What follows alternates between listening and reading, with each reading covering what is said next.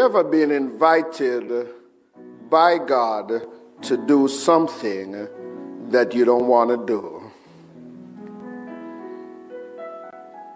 I have. And today we want to look at a passage which may be familiar to some, but might not be familiar to everyone. It's about a prophet who is called one of the minor prophets or one of the 12 minor prophets by the name of Jonah. Jonah has this call of God on his life. God speaks his word to him and God commissions him with a message but the destination of the message Jonah doesn't like. So I want you to think about it this way. Jonah, if you can think about the Mediterranean, that body of water, there's North Africa, there's Israel, Palestine, Jordan, it goes up to Greece and Italy and goes over to Spain. And then there's Iraq and Iran close by. Jonah is told to go to what is a city near modern day Mosul in Iraq, a city called Nineveh. 280 miles to the east. But Jonah, independently of God, decides that instead of going to the east, he is going to go to the west. So he has enough money to book his passage on a cruise going to Tarshish. Tarshish is in the Iberian Peninsula, maybe in Spain or Portugal, and that's where he's headed. The action is there, the calling is there, the destination God has sent him to is in that direction, but don't, Jonah says, I'm getting out of here. Is there anybody who has ever been told by God, this is where you should be?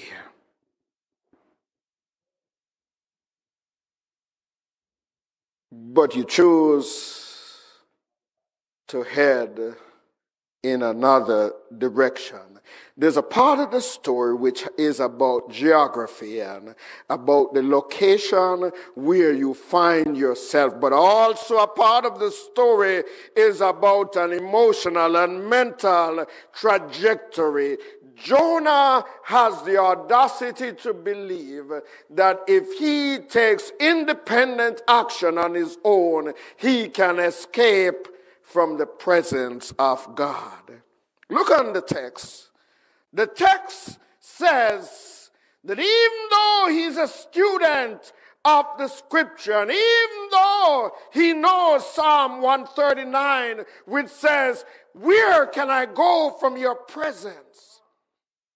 If I make my, my bed in Sheol or in hell, God is there. If I take the wings of the morning and fly away, God is there. But Jonah thinks that he can get away from God. Sometimes when things in your life are challenged and you are challenged, you want to disconnect from God. Don't want to pray, don't want to read the scriptures, don't want to praise, don't want to worship, don't want to talk with anybody around anything that has to do with God. But I'm here today to remind you that even when you disconnect or even when I disconnect, God is still present. The, the amazing thing about God is that you meet God even when you don't want to meet Him. God is around you. God is with you. God is present in ways that you don't understand. But here is the text. Jonah leaves because he disagrees with God. God says, even though Nineveh is worldly, even though Nineveh is a weird place, even though Nineveh has a multitude of problems and issues, that's where I want you to go. Jonah says, God, not to that wild, wayward, warped, wicked, and worldly place. Not to that place where people push the limits on what is right. Not to that place where personalities and people stop reading stop signs. It sounds as if Jonah was looking at 21st century America, where it seems as if even though all of us saw people attacking the Capitol and the people inside the Capitol were running for their lives, pr- protected by security officers and police for one party to say the people were exercising their right when their right, if it was fully exercised, would have a lot of dead people today. Jonah says, I'm not going to that wicked place. Here's what had happened to Jonah Jonah became filled with self righteousness. And anytime any of us who serve God get so self righteousness, we think we as the creature are more important than the creator. And so we think we are the masters of our destiny. And God looks upon Jonah and says, watch what's going to happen. This is an interesting text. He, he, he leaves where he's living, and the text says he goes down to Joppa. And at Joppa, he goes down into the ship. And in the ship, he goes down into the belly of the ship. And from the belly of the ship, he goes down into the sea. And next week, you will see in the sea, he is going down into the belly of the fish. Whenever I or you go against God's will, just know that your trajectory is going to change. And instead of going up, you are going down because sin and disobedience and dislocation from God and God's plan and God's purpose takes us to a lower place than we want to be. Jonah looks upon the living God. He looks upon the sovereign God. And he says to himself, I am out here. Packed his bags. I'm going on vacation in Tarshish.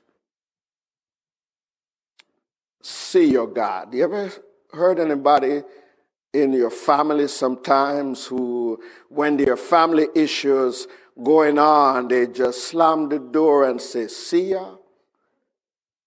Forgetting that who they are and their very existence is not based upon themselves, but based upon the fact that the family has helped to make you who you are. Jonah! Thought to himself, I am bigger and better than the living God. One of the writers, J.B. Meyer, F.B. Meyer, or Ray Pritchard says that when Jonah kept descending, Jonah mistakenly thought that his way was better than God's way.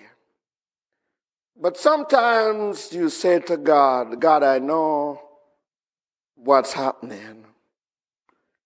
I'm sure if Jonah were in America, he would say to God, God, I know where I am. America is a color coded country. That you can lift up as Robert shared the Mayflower, but most of us never heard of the white lion. How could we in 2022 never have heard of a ship which brought the first Africans here and began 246 years of slavery, which causes this tremendous wealth gap in America. A white family has eight to ten times the wealth of a black family. There are studies, if you look on the Economic Policy Institute, there are studies about people who are college educated, who work the same job, some making upwards of thousands of dollars, while some stuck on existence in the same job, doing the same work, in the same set of circumstances. Oh, in our color coded America, we like to speak love but yet sometimes hate comes true. We talk about unity. So when somebody talks about black lives, it's of matter, it's offensive to some people. And yet we are divided.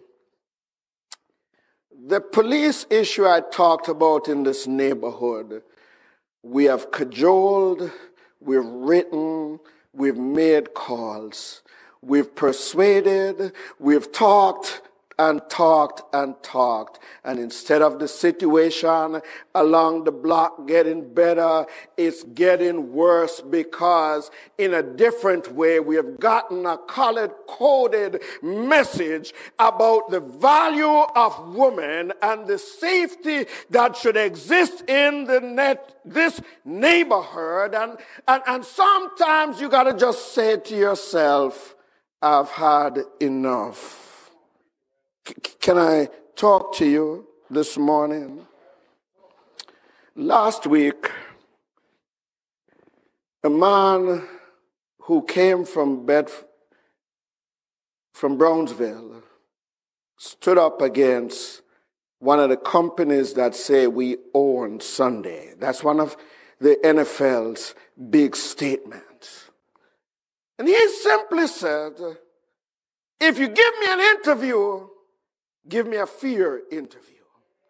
Give me full access and opportunities to demonstrate the skill, the talent, the track record, the brilliance that I have, and then you make your decision. Don't make the decision and just walk me through the room as if you are giving me a chance when it's not a real chance. I had a chance to speak to a colleague who is white, and I said, he, he said how bad this is, and I said, well, the Presbyterian Church USA isn't any different.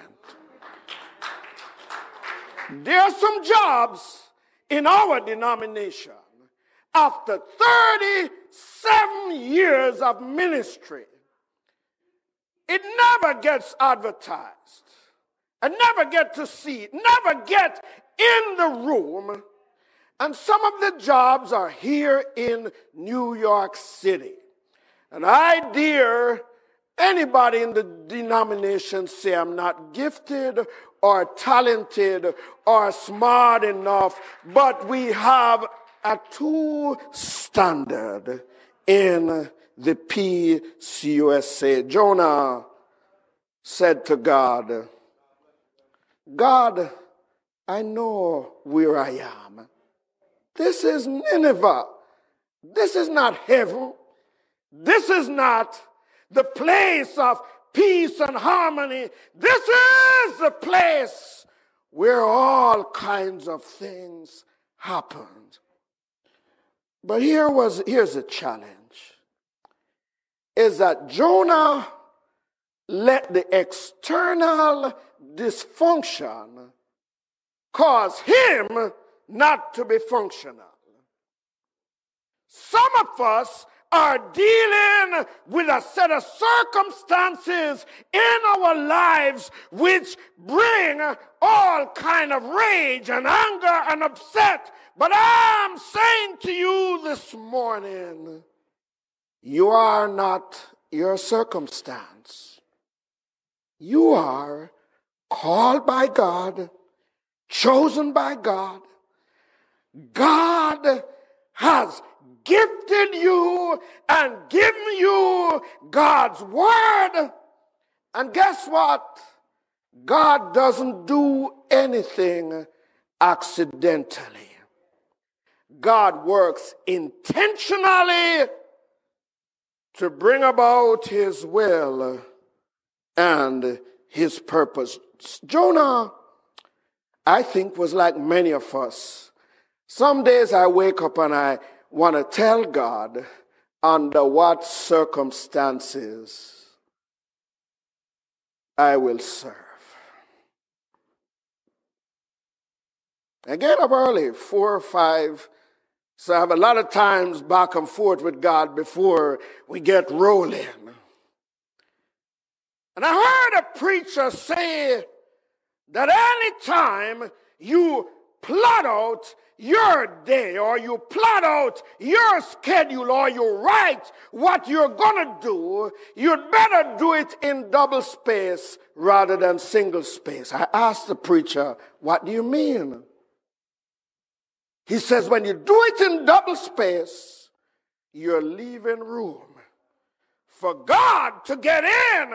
And when God gets in, God takes it and organizes it and moves it so that instead of running away from God, God will get you to run towards Him and His will and His purpose and His plan. Here was a challenge of what happened to Jonah as he made that transition into the ship, into the bottom of the sea. Jonah forgot his purpose.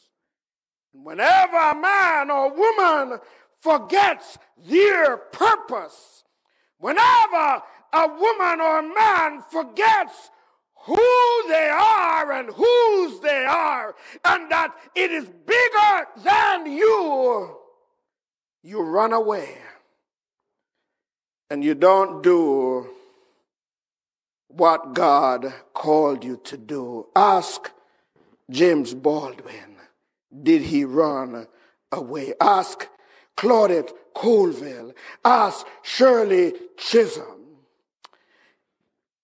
There's a really powerful man who lived just 46 years. But he went to England after World War II and created the first blood bank, and he comes to America and it creates the American Red Cross's blood supplies so that those of us who, when we need it, could have access to blood. And Dr. Charles Drew experienced color coded America. He created the blood bank. But they say we're going to separate white blood from black blood. And want to say to somebody this morning. Don't let what you're experiencing limit you and block you and control you and define you and reduce you and restrict you and humiliate you so that you stop believing in the possibilities of what God has in store. Those who realize that you're here for a purpose, keep pushing. They elevate their ambitions. They lift themselves. They lift their families. They lift their church, their lift their leaders, their lift their community, their lift their neighborhood and their country because they have a different sense of what their destiny is all about. And I'm praying for myself. I can't pray for you in this instance. I'm praying for myself that when the slide happens, and when I make the steps down and down and down, as most humans have on their journey, that something and somebody will meet me in my moment of need and just remind me that by grace are you saved through faith, not of yourself. It is a gift of God. Jonah was so ridiculous that even though he endangered himself and endangered the other people, he was obstinate that he was going to do it his way. God is speaking in today's world. And God simply looks upon all of us, his children. And he says, Here is the beautiful word of God. A word destined for you, Sister Barbara. A, a word destined for you, Sister Gloria. A word destined for you, Sister Joyce. A word destined for you, Sister Daphne. A word destined for men and women, boys and girls, young people and old people. A word that invites us to understand that where God guides, God will provide. And so Jonah needed a turnaround, and you'll see that by the grace of God, he gets a turnaround. But I'm praying as you go into this week, you will pray, lead me, guide me along the way. Lord, if you lead me, I shall not stray. I pray this week that you will ask from the depth of your being, order my steps in your word. Lead me, guide me every day. Send your anointing. Father, I pray, order my steps in your word.